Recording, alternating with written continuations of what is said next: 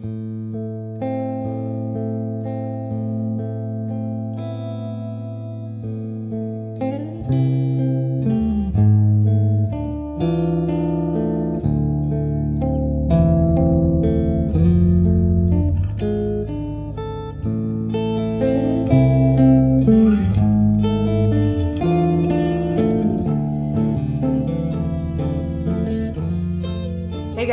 welcome to episode 34 of Queer Alien Blast. Uh, we have no Mick today. We are joined by Katie because we can never have the three of us together anymore. Apparently, life has gotten a little bit chaotic. So, um, thanks to everyone that keeps stepping in to help us out. Today, we're going to be talking about episode seven of season three, um, which is an episode that confused me from beginning to end. So, there's going to be a lot of me asking questions to these people because I still don't know what I watched. Um, we're gonna kind of it's a chaotic episode. There's really no way to to talk about this in a way that makes sense. Um, so we're gonna sort of start off with Mr. Jones and Maria um, because he was really kind of the focus of the episode. Um, do I know what, what's happening? No, but I know that he was the focus. So that's where we're gonna start. Um, I do. I don't. Something about Mr. Jones and Maria's dynamic. I really like. I don't know. I don't know if it's because she's like a badass bitch and he's kind of a badass bitch. I don't know what's going on, but I really like I like the, the opening of the episode. Um, I still have no idea what he wants with her. Couldn't tell you. Don't know what this memory is that he's trying to get to. Obviously, it's a mystery. Um, but I do like um, them going sort of head to head in her mind. Um, and I like watching her mind deteriorate. And obviously, they're gonna save her is my assumption but it's doing a really great job of the visual of her mind failing and jones being the reason behind that so that i will say has been really consistent and i like it um, if even if i don't know what else is going on heather um, and nathan have a weird chemistry that they don't seem to have with max and maria like i get that's what i'm saying yeah make it make sense. It's different. I don't really know. I don't really know. I don't know why this he, Nathan's a better person as Jones. I don't know what it is. I really it doesn't make any sense, but they're doing a really good job. Um they, he was he's a lot campier this episode than he has been in any others, which I enjoy. The dialogue was really bad. Like really really bad. The in the beginning of the episode the I'm to what is it longer, stronger, brighter, burn longer, stronger, and brighter, or whatever. And I was like, oh, that's the cringiest thing I've ever heard in my life. Um, but he pulls it off. He does it well. It was it was a good a good little scene. Um, I don't love him personally. I I find him really grating. So it's it's I like him as a villain. I think he's a very strong villain, but I have a lot of issues with him as a character, so I can't really get behind him. But I do like the idea that Maria is probably um I mean, personality wise, the strongest of that group. And so it's, it pins almost, you know, your strongest person against um, this villain inside this kind of ring where not, neither of them can get out of. Right. Um, as far as the memory goes, I, I'm like, it, it's got something to do with this transmission the first time that the Lockhart machine came through. Right. We assume because it was the same date, but it just goes back to kind of one of my one of my issues with Jones at this point is I'm like, what do you want? What are you what do you what are you here for? What do you want? I have no idea what his motivations are beyond obviously he wants to take over Max's body permanently, but again, to what end? What are you trying to do there, right? I think that that will like his end game I have to think is tied in with whatever this memory is of Patricia that he's trying to get from Maria um, I feel like if we get that in the next episode, like that reveal of what he's exactly exactly he's looking for, um, I'm hoping that that will tie into whatever his end game is. I, yes, I don't know. I don't know. I seriously, I don't know if I'm stupid. I'm not stupid. I'm really not. I'm well educated, but I swear to God, I watched this entire episode and I was like, is Max inside of Jones? Why are people appealing to trying to appeal to Max through Jones? I thought they were two separate people, right? My thought is that when he healed Max, Liz was appealing Liz was appealing to Max through Jones. Someone please make that make sense.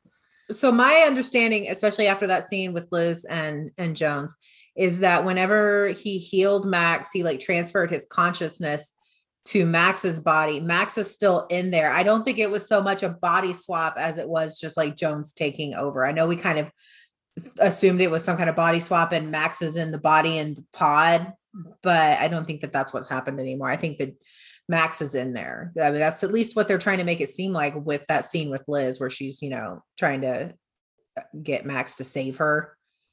I was tenuously holding on. And then when she appealed to Max, I was like, no, they're two separate bodies. But I guess, okay, that makes sense. Yeah, not only that, but she's she's essentially threatening Jones by saying, I'm not going to help you find a way to stay in that body or like take over Max, right? Because his big concern and the thing that he kept pushing on her and asking her and try to figure out is can you get me out of here? Right? Can you split the cells and can you um can you basically remove that third strand of DNA that's kind of sticking on? Um, and if she's capable of doing that, then she can effectively remove him, I think is where we're going here. See anything interesting? Hmm. This microscope is too weak to see any significant inconsistencies in your cells. But you did say Jones cells are like a virus, right? Bonded to mine somehow. Yes, but that's at the microgenetic level. Human DNA only has two strands, but aliens have a third. And you think this third strand has something to do with how the connections work? According to my research, it seems to act like a bonding agent. Can the connection be cut? I don't think Jones wants to sever his connection with Maria. Oh my God. Okay. That made so much more sense than whatever's happening in the episode. Katie now is like this, she's going to be the science interpreter of every episode where I'm like, Good luck. what just happened? Um, Can we I just make did- Katie just an honorary co-host? She's been on here Right, so much. literally all the time. We'll just make it a foursome. It's fine. Um, I did like that we learned some more information, like the the DNA fuses through the handprint and all of that. I mean, it's it's little things that I don't necessarily personally care about. The science is tenuous anyway. Everything's kind of like hand wavy. I just sort of believe whatever they tell me. I don't really look more into it, but it is nice to get little details like that. Um, so that when we get it helps that they're finally ex- explaining this lore that they, they never bothered to explain. And I get that part of it is that the pod squad don't they don't know. So how are we supposed to know because we see the story through their eyes? But I'm glad we're finally getting some kind of even if it doesn't make any sense, like some science jargon, techno babble explanation for how some of this works. But don't you feel very Rosa in those moments being like, I was getting high under the bleachers in science class. So like exactly. you gotta slow it down Yeah. for me, but I feel I mean, chemistry literally. twice. I I need this explained to me in like dumb person terms. I nearly failed physics. And the only reason I didn't is that I had a lovely teacher who was like, You are going to do great things. I can't let you fail because of one class. But if you were to ask me to explain any like physics concept, I would look at you exactly like Rosa looked at Michael. So I did feel that scene deeply. I don't know what's going on. Um, so I don't know. I well, we're gonna I'm gonna we're gonna talk about the end of the episode with Mr. Jones later and sort of build up to that. Um, but for now, I I don't know. Mr. Jones was super creepy this episode. All the stuff with Liz was really weird. I don't know if they I guess because we didn't know he was the villain before now, that he really didn't he seemed like a harmless kind of idiot. And now it's getting into like villain territory. I like that build up. I just I like Jones. I know a lot of people don't. I just I love him. He's such I like him and I like that he's he's this episode in particular, he's just so menacing. And like he's like kind of very like even keeled for the most part throughout the episode. Like you can tell that he's evil, but he's also not like, you know, mustache twirling, angry evil. And it makes it it made like I love Jones and it made me uncomfortable. Because he's just he's a very good villain. and I sorry Nathan if you've ever listened to the episode, which I'm sure you haven't, but um he looks he just he looks creepy. Nathan does creepy very well because he looks like a guy that I would cover my drink in front of in a club. And I and he and, it, and that translates well as Jones. Like he does he does I think that's why he's so much more intriguing as that character than when he's Max. Um, he bores me to tears when he's Max, but it's so much better Mhm. now, I think. Yeah, he's an extremely, extremely effective villain. Um, it's like there's a few things I think I could do without the fact that we've had three episodes now where he's taunted an abuse victim with her abuser and in Right. like pretty gross ways, you know what? And it's I find that personally a little bit triggering to be honest, but Right. um, otherwise like it just kind of it does kind of nail home that he's he's a very bad guy because there are times and we talked about this i think the last episode i was on a couple couple weeks ago um we talked about how there are moments where you're like oh he killed a, a racist dickbag like maybe he's not all bad right? Um but then he does stuff like that repeatedly and then you go okay no he's he is here for something very bad and you should probably take him seriously. Um the the scenes with jones and liz jones slash max with liz um i do have to say one of the only times i was ever genuinely creeped out on this show is when he says you know he basically tells liz she's going to die. And you're kind of believing that he doesn't know what's going on this whole time. And then there's like a pause and he's like in your death. And i was like okay i'm genuinely creeped out. Like that actually got me. Um it's a good it's a good build up um they're really hammering home how much of a villain he is. So i have a feeling we're going to find out some really like terrible shit which i think is probably going to send michael down some sort of terrible path again. Not that we need that again but you know he like They- just made made peace with the dictator. Now i'm sure we're going to hear more details and it's going to get even worse. They played that very well. At the start of the episode when we realized that this was, you know, Isabel and Liz's plan to kind of like trick Jones. I was like, oh, they're gonna make it so obvious that they don't trust him, that they know he's not Max, and it's just gonna be like, how do you not see it, you idiot? And they played it so much better than I thought they would. And that scene in his house where you it finally clicks that he's he knows what they're doing and he's really kind of been playing them the whole time it was much better done than i thought roswell was capable of I thought it was so obvious the whole time. I don't know if it was just me, but it was the moment when he walks into the Crashdown, they both just sort of like look back at him and don't say anything. Yeah like, Guys, you got to be better actors here. Come on. Or when he it wants to leave with Liz, he's trying to take her to a second location. Very creepy. Um, and sh- she just sort of like uh pauses there and like stares him down and looks really nervous. It was like, guys, you gotta fake it till you make it here. i'm just Like saying that i thought it yeah. was going to be even more obvious than it Oh, yeah. was yeah Right. I, you know it was that was a good i the, it was a good scene like the, the, their scenes were really good i think for a moment liz kind of forgot that that's not max i mean obviously it's got his face how could you not you know forget for this is all i've ever wanted the whole point of having a clone is to have you know i wanted it to go on for longer where we didn't know jones was max and i didn't want it to be as obvious but i'm clearly not going to get that which is fine but this is what I've been waiting for is some really weird scenes where you know Jones has his face and all of that. So um I'm a fan.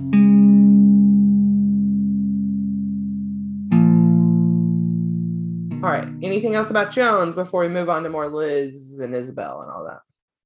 Um, I mean, there's really not much to say other than there was a bunch of science with Liz and Isabel, but it doesn't matter because their scenes are so good and I love them together um they they I, I think the show wants to focus on Liz and Maria, and they should. It's a good friendship.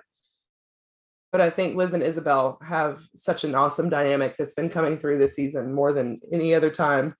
Um, I literally stop listening when Liz is on her microphone talking about science. I don't know what's going on, um, but she looks so cool doing it. So that's awesome. Like she seems like she knows what she's talking about. So that's good. Um, but I will uh, continue to marvel at Isabel's ability or her change from mean girl bitch to like helpful part of group, you know, willing to be vulnerable and, and be friends with people. So just one of the best character developments that continues. I get frustrated sometimes that we lose some of the character development in favor of getting all of this sciency stuff and all the background stuff that we feel like uh, you could have just you didn't need to do all that. You could have just given me this scene with these two people who, who or more people who who care about each other a lot. But liz and and isabel is one of those dynamics that i feel like they don't skimp on very much. They get that kind of um friendship and that development and everything. And it's it's just nice to see them become friends and and um you know work together and and everything. Because i think we've talked about in the past like they're both so stubborn and determined and um you know like i just think that when if they both have their mind to something like who's going to get in the way you know Yeah, like Max is pretty lucky that these are the two women that are on his side. like they're gonna literally defeat anyone and take over the world. It does feel a little bit in which I like. It feels like their friendship might last beyond Max though, or might exist beyond Max. I mean, obviously a lot of their focus is on what's going on, but even Isabel bringing up and saying, "Oh, you, you know, still have a thing for my my idiot idiot brother." It was clear that they don't actually talk about Max a whole lot in that way. They don't talk, you know, it seems like they focus a lot elsewhere, which I like. I don't want their entire friendship to only be centered around Max. That's pretty boring. So it seems like it's a little bit more than that. Um, I can only hope. I wish that that kind of dynamic would be extended to everyone. Like it feels like they'll focus on one or two, and then everyone else falls to the wayside. I'm like, you can do that with everyone. You can do that in different ways with different characters. So it's we're always have a character or two that's left out in the cold. Last season it was Kyle. This season it's Alex, for whatever reason, or different dynamics start to suffer. And I don't know if they just can't figure out a balance. I don't know what it is. Maybe we're, maybe they're going to figure it out. I have no idea. I said on Tumblr the other day, I would like just once. Now, I want more than once, but I will settle for once to begin with. For literally all of the mains to be in a scene all together, these the all of these people who love each other very deeply. I don't care what it is. I don't care if they're just sitting around the fire at Max's or whatever. Like I just want these people to be in the room together, like, you know, doing whatever, like the like they actually like each other because they do. And we've never seen that. The closest we've gotten is a scene at the Crashdown with all of them. Alex wasn't there. It's like we've never actually had a show, and I don't think I've ever watched a show with such a big cast where they never exist in the same room at the same time ever. Like you always have at least one scene or two scenes a season where they're all chilling, and it's very bizarre. I'll say they're getting better about it, but I have and we've said this, I think from like back when we did the season one stuff. Um, it's hard to buy a lot of these people as friends. And I think they've done a better job this season of establishing that these people actually do genuinely like each other. Um, but there's always there's always someone left out in the cold, and you I get mean, like these there's- good scenes, and you're like, okay, well, where's this person? You know, like that scene with everybody at the pony. That's like everyone that Alex really cares about, and there's no Alex, and there's no mention of Alex. I know, and we mentioned it. I think the last episode, and I'll just keep mentioning it every week. When Kyle isn't there, he's still the focus of the episode. A lot of times, like a lot of things are about him, whatever. But another characters are like when Alex is gone, there's no mention of him whatsoever. And so I think it just all comes down to balance. Like you know, we and they haven't really figured it out yet. I do agree that this season is a little bit better in terms of showing different relationships and you know how how they function sort of as a group, but I'm never going to believe it until you give me more. Like you give me them all together at some point. All right. Anything else about Liz? Just that she's like an unrelatably beautiful crier. Like, I couldn't stop looking at her. I don't, it's every time. Like, do you ever look terrible when you cry? No, you just always look like a supermodel. Great. That's awesome. I find myself Uh. getting distracted by Jeanine's eyes on a weekly basis. Like she's just so pretty and it makes me almost uncomfortable. She's so pretty. Mine is always the lipstick they put on her. It's so perfect every time. that I'm like halfway like God, you're gorgeous, and the other half is I just want to wear that lipstick. Tell me where. Yeah. What it. brand? What brand are you wearing? Like Janine, let us know. Um, the only thing I put in the outline about Isabel, because she was a very she was very much a support character this episode, just popping up with really dumbass lines. Um, I would like to direct this question at whoever wrote the fucking line, a ballless bottle of weak sauce that she says to that deputy. What does that mean? What kind of terrible dialogue are we re- we giving Isabel this entire she she said that and then the Obi-Wan junkyard or whatever she said. I was like this doesn't even this isn't even fun. It's just cringy at this point. But um I kind of Just like add it to the list with baby gravy. like we just you don't we don't need it. I don't it's not necessary. Just Um, I like this episode felt a little bit Nickelodeon to me, or like yeah. you know, a little Scooby Doo kind of, you know, but yeah, I get what you mean. Yeah. The one Which line is you need I it. love- yeah. The one line that I loved of Isabel's was when her and Liz were talking in the Crashdown and she would she talked about having to get her family away from the body snatcher and she was talking about Max and Maria. I really like that she's starting to see Maria as family. I love that.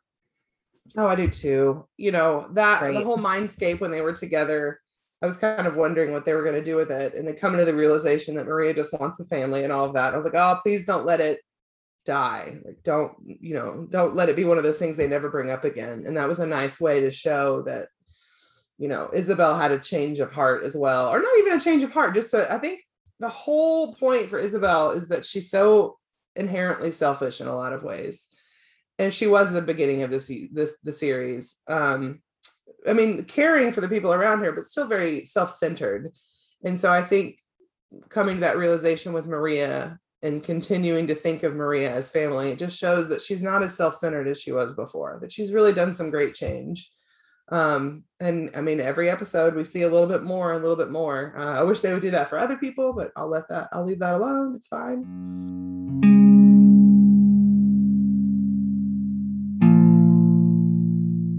All right.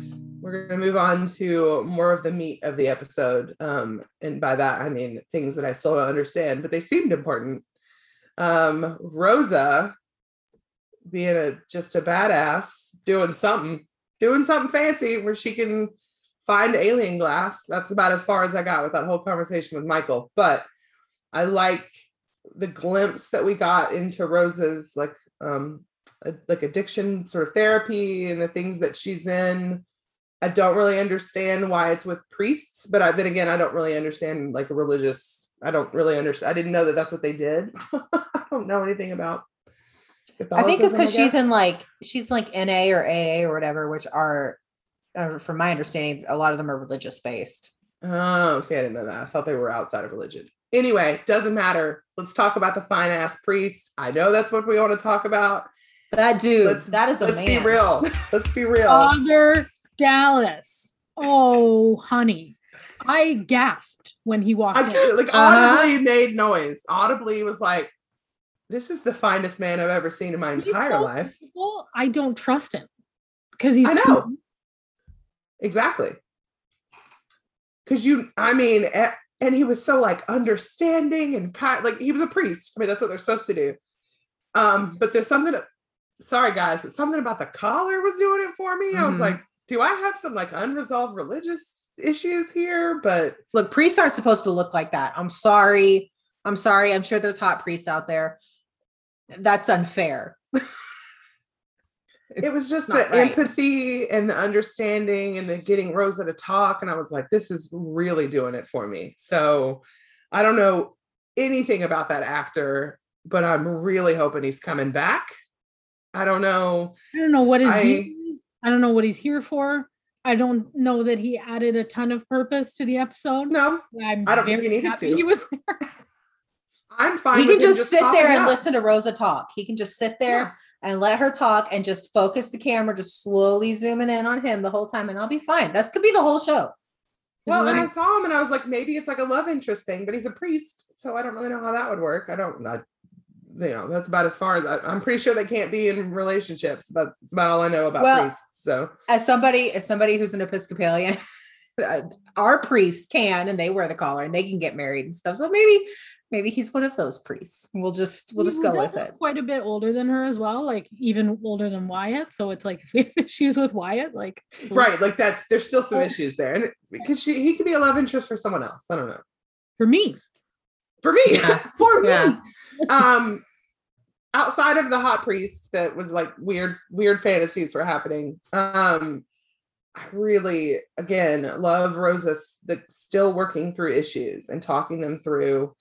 Um i season two was a lot of rosa relapses and has some of the same issues over and over again which is very realistic. It was a lot in 13 episodes to see so many times.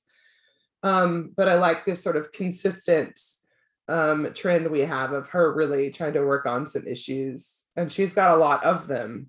Um but help seeing her with michael and and seeing her focus and do you know see how much better she's getting with these things was really really powerful. They were really good scenes.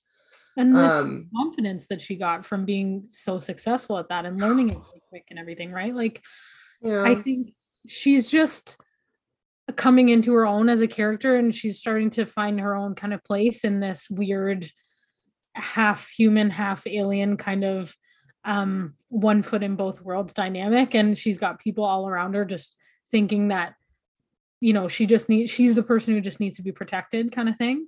Um which can be really hard i think especially for an addict. Like they need you need to feel a certain amount of um empowerment and ability to make decisions and ability to to grow and learn and everything right? Um this is the same it's true for everybody but um i think just the look on her face when she got it and turned around to michael and they had that nice uh little moment and their little karate kid miyagi dynamic like i was that was maybe my favorite scene in the episode. It was just so good.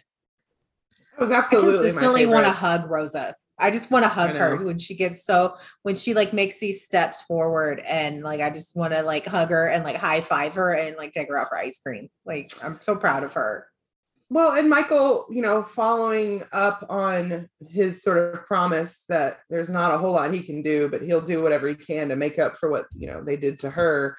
Um, I think, but I don't think he was doing this out of a sense of obligation necessarily. I think it was just a nice moment. He saw that she needed help, you know, and and they just they worked really well as sort of like an older brother, younger sister kind of dynamic. And I really he was so encouraging, even when he's being a sarcastic asshole.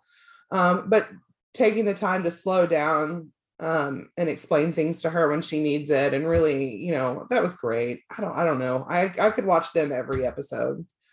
Um, let's just take two seconds to acknowledge how sexy science michael is. You don't just hear things. Your ears are detecting subatomic vibrational frequencies. All matter in the universe emits signature sound wavelengths. Rocks, uh, uh, wind, fire, plants, e- even people. Wait, is that how I was able to find Maria in her memories? Neuronal activity produces brainwaves oscillating at a high beta frequency. Your noggin picked up on those. That's how you found her. But I wonder, can you detect resting frequency gradients? I used to get high under the bleachers during physics. Can you explain that last part to me? We're looking for a sword made of alien glass. First, we need to train you on how to find it. How are you gonna do that? Let's play hide and seek. why is Thank he you. so hot when he's speaking words that i don't he's understand saying yeah he said like vibrations and i was like oh i'm sorry it's what a competency i'm aware that is a competency kink but it's very i don't think we don't get to see it enough from him and it's very much No. like hell yeah I think sometimes It's forgotten just how smart Michael is. I think people I think know. the show forgets sometimes that Michael is smarter than literally everyone else. And Yeah. because they they continue to try to portray him as like this dumb alcoholic cowboy that he's absolutely not. Eh, He's smarter than everyone put together. He's smarter than Liz. And I think that's forgotten sometimes. So when he gets the chance to like shine and show just how smart he is, it's it's definitely really sexy. Yeah, no, I mean, like, I'm absolutely like a horror for scientist Michael, and I'm fine with that. Um, because I, I mean, just like you both said, I mean, they spend a lot of time. I mean, he's got a lot of trauma, a lot of issues, a lot of sarcasm. He does all of that, but there are brief moments where they let him shine through and show that there are aspects of this that he knows well and that he's spent time on decades. I mean, so much time of his life studying what he can, um, that it is proof that he can dedicate his time to things that are important, even if they sometimes want to write him that he doesn't. Um, and so when they let him shine through for a moment and show that part of Michael, it's amazing. He there there are times when they feel like they slide into showing sort of a one-dimensional Michael. And just like they do with other characters, it's not special to just Michael. And so it's episodes like this where we are reminded of just how, you know, complicated and deep and and you know multidimensional he is. So that's always nice. Um, and same with rosa. For a while you know it was starting to sort of feel like the same pattern for rosa and they weren't really letting her break out of these things where she was a sort of younger sister always confused you know all of this. And here she's very she's central to the story you know they couldn't do things without her. And so that was, you know, that's always really nice to see. And it can only hope that it, we see more of it.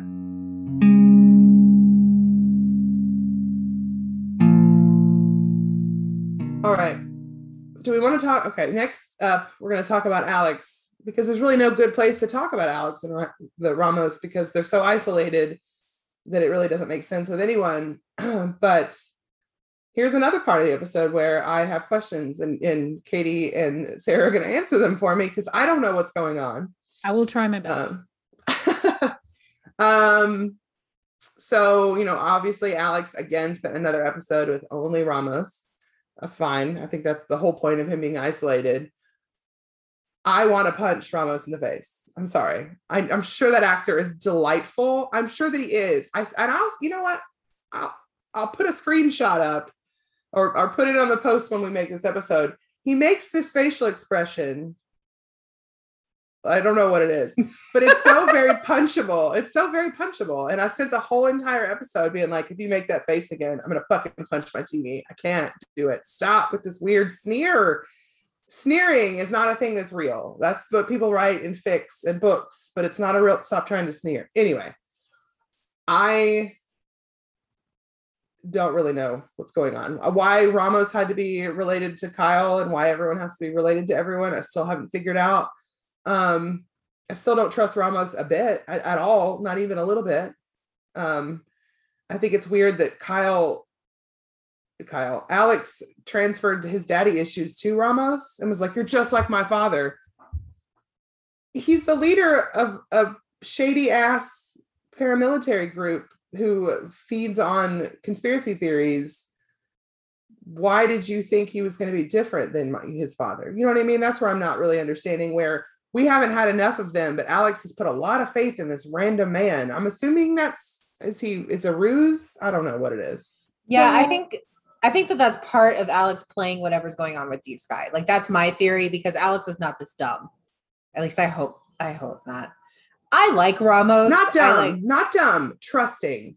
Because yeah. that's what we all thought with Jesse. We thought Alex was going to turn it on Jesse last season and we, we, he was going to play him, but he genuinely believed that Jesse had changed. So I don't think it's dumb so much as we keep seeing Alex be this like very weird, weirdly trusting human, which is great. He has a lot of childhood trauma. I'm amazed that he's able to be trusting, but surely they wouldn't go so far as to make him trust this random guy. I don't know. Okay, that's fair. Uh, dumb was the wrong word. Maybe the word I'm looking for is naive, which seems like a, a weird choice for Alex given everything he's been through, but I do appreciate that he's willing to give people a chance. I don't think it's necessarily naivety either. I think he's just optimistic. I think he yeah. just the best in people. But I don't know. Okay, let me talk to you about what I think is going on with Ramos and Alex, and maybe we'll see how what you guys think. So I don't think, and maybe I'm dumb, but I don't think Ramos is actually the head of Deep Sky. I thought he was just some sort of lieutenant because a few weeks ago I had a thought that was like, oh, do you know what would be great is if Alex's mom runs Deep Sky. I don't think that's going to happen, Ooh. but again, a writer because that would I be- would like that. I forgot we're supposed to see her at some point this season, aren't we? And we're in episode seven. And we haven't seen her. Maybe she just will pop in right at the end. But um, anyway, I didn't think that he was actually running Deep Sky, and so in my mind, it's always been a little bit easier to trust him than like uh, a Jones for like I never trusted Jones, right? So um I've always been a little bit like maybe he just doesn't know some of the other stuff. Um and then this episode I, like I I understand being like why does everybody have to be related that's that's stupid um it's Roswell's not that small of a town um but I do love I'm obsessed with the idea of Kyle's dad with like Jim and his brother both separately saying okay you go infiltrate this organization and I'll go infiltrate this one and we'll bring them down from the inside or we'll kind of we'll do what we can to protect these aliens maybe they met an alien along the way or, or, you know like jim met a lot of them when he was uh, working in caulfield or or at least exposed to it. So i'm i love the idea of them kind of coming together and and saying what can we do to try to help these people? And so just like alex maybe the best thing that we can do for these people is just to get in there and try to throw some roadblocks along the way um I don't think, I mean, I didn't see anything in that scene really that suggested that he had any other motives than than that. Um, I think giving Alex the kind of key to the same issue that Jones is trying to figure out so that, you know, hopefully Alex and Michael next week are are going to try to figure it out at the same time. They can come to the realization at the same time. Um, that's helpful. I they kind of wedged in that stupid plot from last season to try and make season two make any sense whatsoever, which I didn't love. Oh, Lord. We'll get to that. But I think the the thought that minute where Alex is sitting there and he's terrified of losing his own mind. And just the idea that you went into this for a good reason and you're an optimistic person who thought that this person went into this for a good reason as well and you lied to me and i might lose everything because of it i think that resonated with me more than just him being naive and just trusting everybody kind of thing. See this is why we need katie this is why she comes on this show because she makes it all sound so good it makes so much more sense than when i'm watching it going I don't know. I don't know what's happening. Um, I think it's I lost so much faith in the show in season two. My I just assume everything's gonna be dropped. Does that make sense? Like it just feels like I, I almost like don't want to get invested in details because I just never know for you know like that's bringing up the guy from that fucking cursed episode like that th- that's not clear. Like, why? Why did we do this? And it it made no sense then. Before it doesn't make any sense now. You know. So I think it's just it's it, it's mostly that. It's that I tend to look, get fuzzy on the details on purpose, and I'm fine with that. So this is why I had no idea in that scene when they walked up to the to the grave or whatever, and they said his name. I was like, who? Like, no clue. I don't remember that They he had had a have- name. They had to have an info dump to tell us who he was, because if they had just shown the, I was like, who's this guy with the dumb name? Why is his No name Trevor? would've- What's happening? No. No. Um, I do. We did have someone on Instagram. No worries, Elena, who's one of our most like engaging followers. So thank you.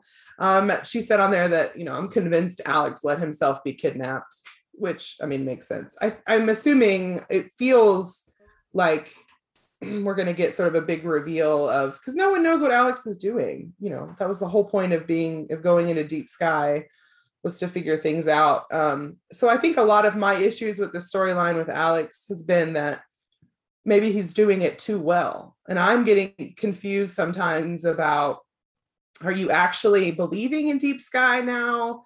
Are you trying to find information because you're not sharing it with other people, which is what I thought the whole point was. But I think it truly is that he's just playing it so well. This was the whole point was for him to get isolated, you know, to get in there, get isolated, find out all the information that he can. It so it, it's just lingering annoying because we know that he's in there to protect specifically Michael, but aliens in general. Um, but we haven't heard him talk about it at all or talk to other people about it or you know give any more details about what he's doing which i you know i guess when you're in a cult that's the whole point and it's interesting to know as well that ramos knows that he's there to protect michael My father was a paranoid xenophobe. He was. So what, did you pick me to prove him wrong? I picked you because I know you fell in love with an alien. Alex, I have no interest in who you love, only that I assume there's a desire to view life differently because of it. I understand your journey. Undoing your father's devastating work is important to you. I thought I could help you accomplish that. And I thought together we might be able to make all the suffering worth it. right so it's Yes. um Love it.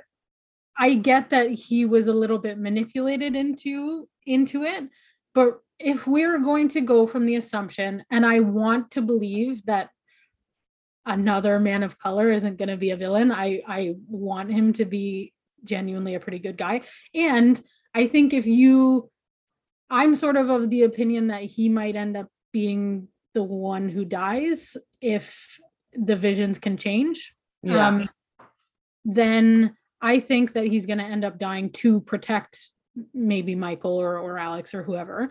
Um, and so if you go into it believing that he's he's um, inherently not a bad guy, then I think it probably makes a little bit sense for Alex, who is this kind of again optimistic but pretty intuitive person to get a good vibe from him and not be like you know completely blindsided. Um but also for ramos to be kind of directing him to the things that are actually going to help alex protect protect michael in effect as opposed to assigning him to some project that had nothing to do with aliens right? He gave him the one thing that had the most to do with it. Um so i think if you look at the motivation from that perspective to say that he brought Alex in and he gave him the keys to the to the castle kind of thing, um, then it's easier to see him as a as a good guy. The only thing about this whole storyline, because I don't want him to be evil either. I mean, you know, I also don't want Alex to, you know, put his faith in someone else that disappoints him. Um, but I also am a little squeak, you know, it's gonna about um showing what is essentially a very fancy QAnon group as anything positive. I don't, you know, this sort of like weird conspiracy theory, shadowy government group that is a very real thing that exists in you know in america right now i just am weird about where they're going with it and and i don't want them to sort of have this like heroic view of that which i don't necessarily think ramos will but I got the idea that Deep Sky is still really shady because when he like was ramos isn't okay. yeah, he was talking about it like someone at Deep Sky is after Max, right? So he was talking about Deep Sky as an organization. right that makes sense and then if you think of him as again an infiltrator in order to try and bring it down or to try and slow them down at the very least then it's easy to justify you know the paramilitary organization still being evil but him still being good that's fair now sarah what were we gonna say I was just going to go back to what Katie said about the vision changing and thinking that it's Ramos in the coffin because, like, as soon as we, you know, got the reveal that he's Jim's brother, um, you know, I think everybody's kind of like, oh, well, he's the Valenti that's that's at the funeral. I I don't know. I still don't know if I buy that because only because of how upset Rosa was at the funeral. Like, why is she going to be that upset over a dude that she doesn't even know? That's what part that see that's why we need more of the vision i think. I think Mhm. we need it again to see if things have changed because it could have been Kyle in the beginning and then or some you know whatever. But if the vision can change if things happen or whatever it could you know Ramos could die to protect Kyle and that changes it. I think it's that the key is seeing that vision again because if nothing changes then then it would be weird that it was Ramos because yeah Rosa would be really and why would Max speak what would he have to Yeah. do with anything you know but i think if we see it and start seeing details change then then that would then his death would make a whole lot more sense so that's what i'm hoping for I still think it's Kyle. I like I know that I, not that I want Kyle to die, but I still think it's Kyle. i'm getting further away from that the longer that we go on and i think having him in the coma and I just how the one thing about Kyle and Maria both being in a coma at the same time that really highlighted to me was that the two of them are really the moral center of that group. And so if you take one of them out of mm-hmm. there, it's a big disruptor, I think. So I'm I'm cooling on that a little bit as time goes on, but the only other thing I can think is I don't know if he dies protecting Rosa, maybe she's upset. But again, I would expect more that the vision changes as opposed to Rosa continuing to be that upset. Yeah, I think if the next time we get the vision, if the vision has changed, I think that will change my opinion of whether or not it's Kyle. Um, but if it's still the same, like if Well, because there's not one person, and we've talked about this before, and it's just we're, we're all so bad at mysteries, but there's not, if the vision stayed the same, there's not one person where everybody's reaction makes sense, right? That's the Mhm. whole kind of the whole point, I think.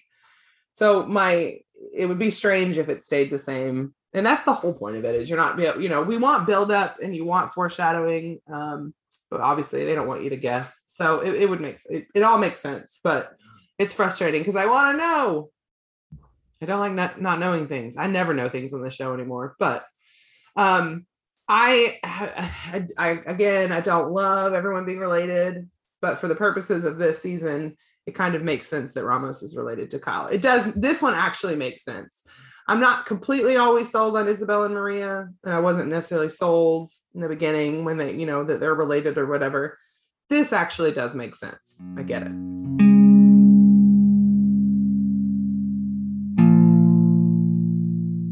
Um, all right, so we'll talk about the end of the episode now with Jones and Michael specifically. Um, I am a fan of the whole scene. I thought it was great. Um, and I like that it wasn't a shock, that it wasn't a surprise. We knew it was going to happen. And we've known, I mean, I, you know, for a couple episodes, it's been on the back, if on the back of people's minds, right? And at the very, I think that's improved writing over previous seasons where things don't have to come out of nowhere and they don't have to shock. There can be build up and foreshadowing, and you can have people asking, Ooh, what if? You know, maybe this is it. If people can guess what's happening or what's going to happen, I don't think that's a bad thing. I think that's a good thing. Um, and so the way that they've dropped clues from the beginning of the season about the dictator and about Michael and about you know what they mean to one another, I thought it was very well done, if extremely hokey. But I mean, the the moment we knew that you had to have Jones's DNA to pick up the damn sword, we knew where this was going the whole episode, and, and I absolutely loved it. Well, and you can have like instead of having that oh my gosh shock moment, like it's just as fulfilling to have that moment like you like we had or I had anyway when he goes and and he grabs the sword and you're like yes like uh, that's Exactly. just as fulfilling as this shocking OMG moment. It's like yes, I was right. Yes, this is what was happening. Like now it makes sense. We And I- talked a lot yeah. about media subverting expectations and how annoying that is. As you know, you think of big media like Game of Thrones and things like that, where the name of the game is subvert the expectations. But it's just bad writing. It's like, you know, if you are successfully writing a story, it's just the completion of this of the story that you've written to date, right? And so the the challenge is doing that in a satisfying way that that still leaves your audience kind of engaged and feeling like there's more left to the story, right? Which I think they successfully did in that scene. It also just feels good as a viewer to be able to get to the point where you can guess things and be right about them, right? Like mm-hmm. because you, this is a show where you're kind of meant to be a little bit lost sometimes. Like there's a lot happening all the time, um, and it, it honestly feels good again after to, for me after season two to be able to know what's happening and be like, okay, this all is starting. This makes sense. Things that you. How many times did I say it last season that certain parts of storylines would make sense if you were started dropping hints episodes and episodes before, right? Give me some of that, like kind of a lead up, and I will accept almost anything because it didn't come from out of nowhere. And this is a perfect example of, of wh- why that works for me. Um, I also selfishly got the one thing that I wanted, which was uh, just Jones I don't know, having Michael down and being like, show a little respect for your father, son. Like that's that's the kind of shit that I wanted. That's the That was great. if you're gonna have cheesy, this, but I right. loved it. If you're gonna Like, have this Silver. sort of reveal, yeah, you need things like that. Like that he's truly becoming the villain that we weren't sure that he was gonna be, that he is, and he's a very good one. Um, I am thrilled at what um, what Michael's reaction is going to be because we saw him move past and accept um, that the dictator is his father and that he, you know, can't internalize everything that this man did because you know he can't that's not healthy right? He has no control over what's going on. But now that he has a face and knows the face of max and knows and going to find out more details about what the dictator did i am super excited to see if michael will continue that growth of okay this isn't my fault. I don't have anything to do with this. Or if he's going to have a moment of having guilt again.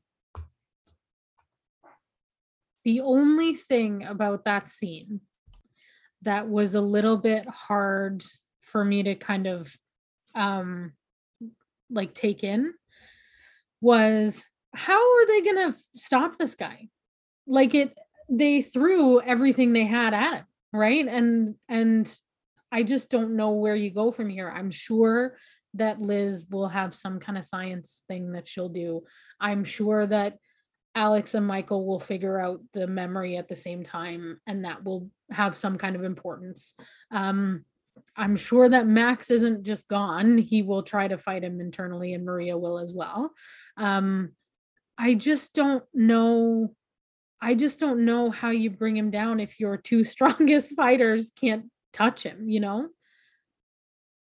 Well and because not only that i mean he's clearly extraordinarily powerful to like take over a planet you know or whatever it was he was doing on their home planet. So yeah I, I don't know if it's going to be that sort of like power of three you know sort of all coming together and that's what's going to defeat him or whatever but um yeah i completely agree. I don't really know how where we're going from here and that's very exciting. I'm it all comes down to that dumb memory of uh, what 1969 or whatever um that i am for the for the first time wholeheartedly absolutely excited about the next episode um because i really hope that it's not a letdown and it's something really really good not that i have any idea what it could be any any guesses I am wondering. I saw a post on Tumblr and I cannot remember who it was because it was a while back that was talking about the flowers that they used to make the like the necklace and the bracelet and stuff.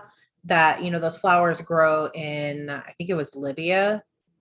And so I'm wondering if other aliens, presumably refugees from fleeing the dictator, like their descendants, I'm wondering if those could be a factor in bringing down the dictator if we're going to see more aliens that aren't the pod squad and their parents um because obviously you know like you I said like like they threw their best at them and uh, the pod squad did i mean well my sorry michael and isobel didn't really do anything um or weren't really effective. And so i'm wondering maybe if that becomes a factor because they've said it several times including this season about those flowers growing in libya and that they grow on the graves of aliens so. It's about a transmission right? So yeah. if the transmission is from another person that he's looking for or another person that he needs or something you know i just can't figure out what the connection between those two is and i think it's because i can't figure out what he's after what he's trying to do and I know it's not possible. Part of me is always going to hope that Michael's mom's able to come back. I mean, I know, I know. Um, but I'm always sort of waiting to see if it's going to be if if somehow she's going to come back. Um, I'm gonna hold on to that hope until I can't anymore.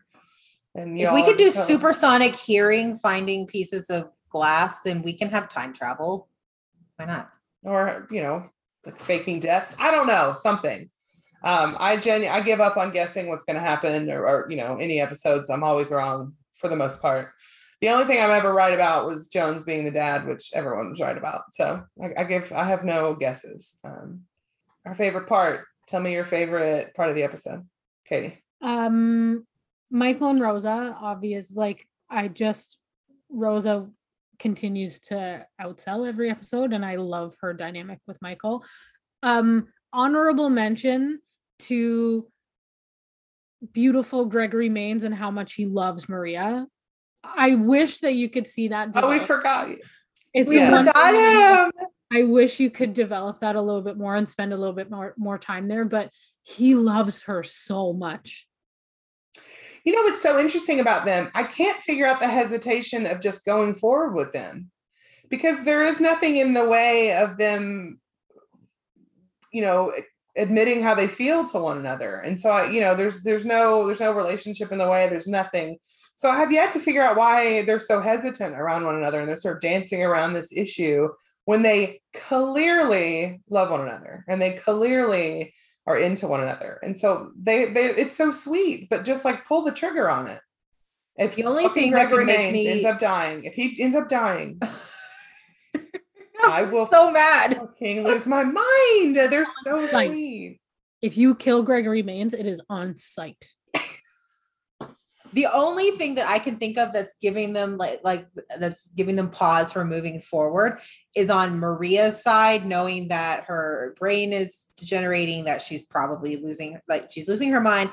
Like she wouldn't want to drag anybody else into that. And I also think that that goes back to part of the reason, even if they, I don't remember if they really said it, of why she ended things with Michael too. Like I think that she knew that this was her path in this moment and she wouldn't want to bring somebody into it especially somebody as sweet and wonderful as as greg All right, I'll accept that. That's fine.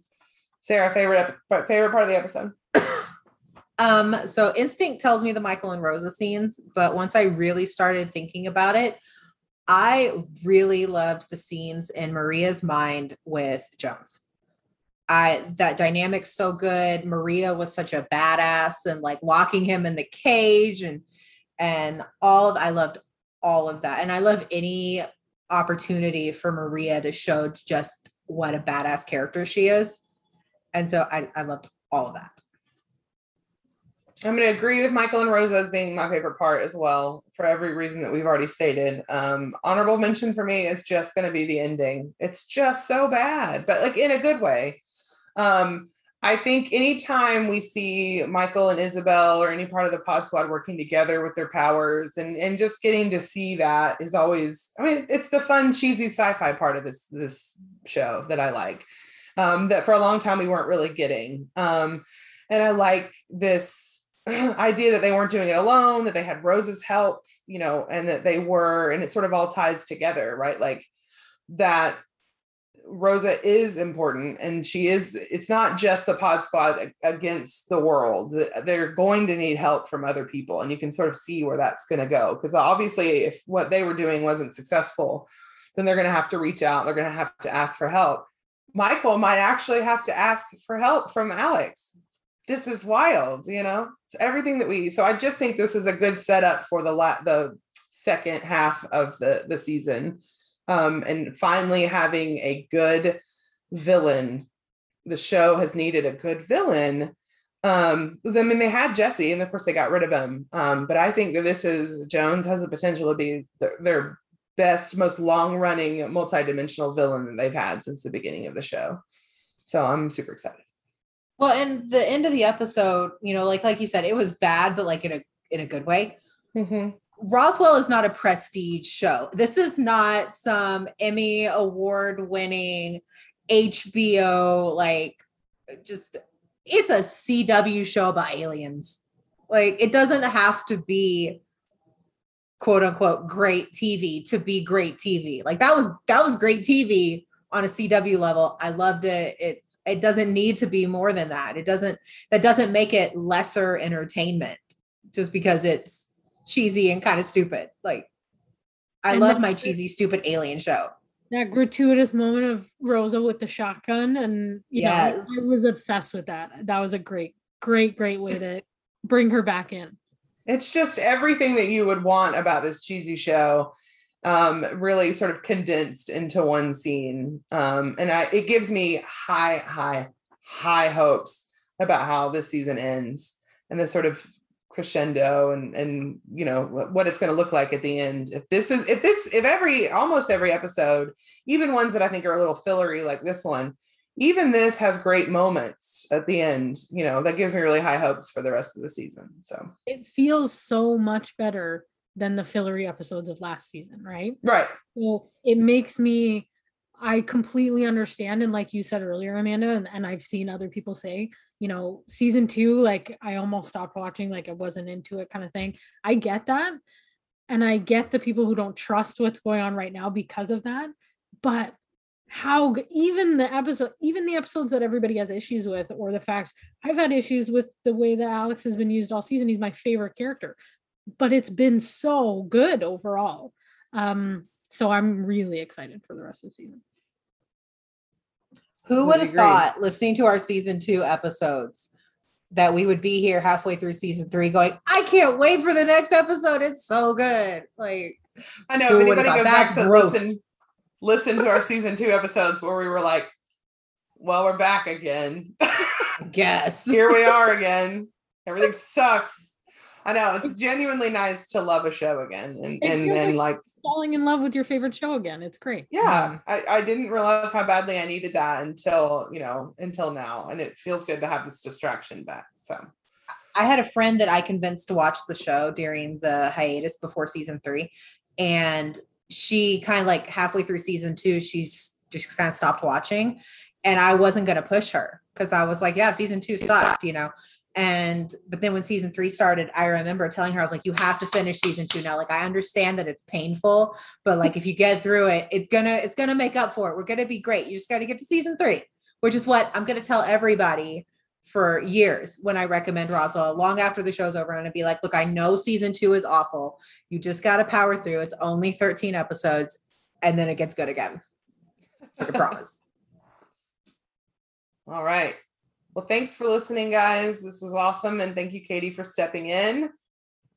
I as far as i know next week the three musketeers are back together and it's finally me sarah and mick um, but it has been wonderful having different people step in and give us different um, opinions and different sides of things. Um, so thanks to katie and thanks to shauna and chasing and everybody that stepped in. It's been wonderful.